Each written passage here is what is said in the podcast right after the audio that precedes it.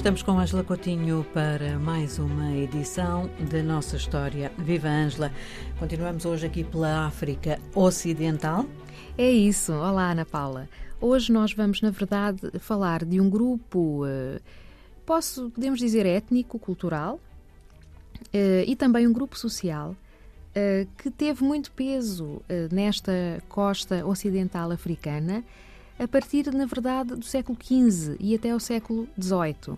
Temos estado a falar mais do século XVIII, não é? Não sei se a Ana Paula já ouviu este termo de lançados. Lançados? Uhum. Não. Pois, eram justamente uh, aventureiros, portugueses normalmente, exilados também, que uh, se lançavam por esta costa e pelo interior também do continente na altura em atividades comerciais, mas sem autorização régia. Hum. Era não só a aventura, mas uma aventura muito destemida. Exatamente. Até posso dizer-lhe que tem havido muita pesquisa sobre este grupo uh, e já se sabe que muitos deles eram, na verdade, judeus portugueses que fugiam à Inquisição. E sabe-se também, muito curioso, que tinham relações comerciais com a própria Holanda, onde, eh, na altura, se instalou uma importante comunidade judia portuguesa. Uhum. Uh, mas, entretanto, vamos ver o que é que eles faziam aqui uh, na África Ocidental e porque é que se tornaram um grupo uh, tão expressivo e tão importante. eram maioritariamente portugueses, mas havia também pessoas de outros países europeus. Foram identificados alguns gregos, espanhóis e até mesmo indianos. O que importa saber é que este grupo, a que os historiadores depois chamaram de afro-portugueses, uhum atuavam sobretudo nos vales do rio Senegal, Gâmbia, na região da Casa Mansa, nos pequenos rios eh, da Guiné. Portanto, neste território que hoje é o da Guiné-Bissau, mas também Gâmbia, não é? Senegal. Muitos se instalaram em Cacheu e, Geba, mas também havia uma presença significativa na Serra Leoa.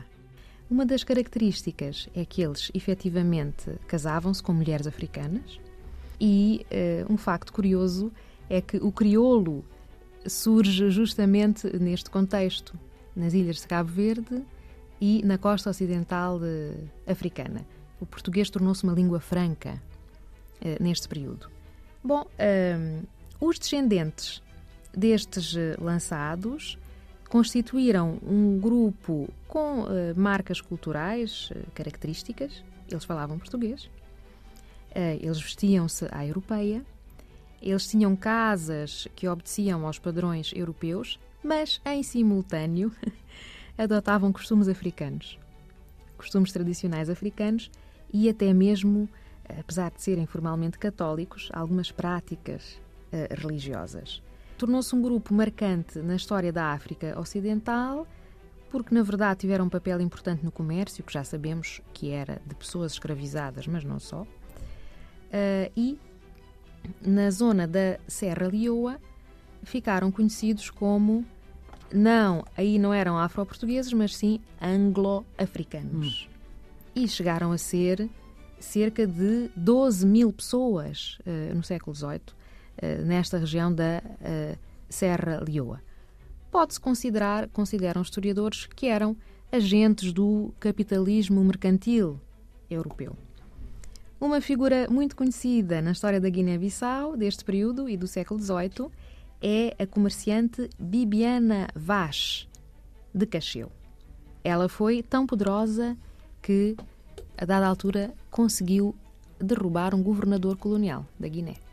Estes lançados não tinham autorização régia, não é? Uhum. Para estas aventuras, para esta, estas decisões que tomaram, eram muito perseguidos eram perseguidos e, e, muitos eram de facto exilados. Nós sabemos que a história de Portugal tem sido conturbada com perseguições não só religiosas, mas também políticas. O século XIX é, infelizmente, rico uh, de, de, perseguições políticas. Estamos agora a assinalar o bicentenário da independência do Brasil uh, e sabemos que na história de Portugal uh, esse foi também um momento de grandes divisões, muito conturbado, acabou por provocar guerra civil e, de facto, temos na história, diria, do Império Português, uh, não só no Brasil, mas em África, temos sempre estes personagens portugueses que atuam à margem do poder instituído e que são pessoas, há muitos deportados, mas também pessoas exiladas que vão por sua livre iniciativa para fugir a diversos tipos de perseguição.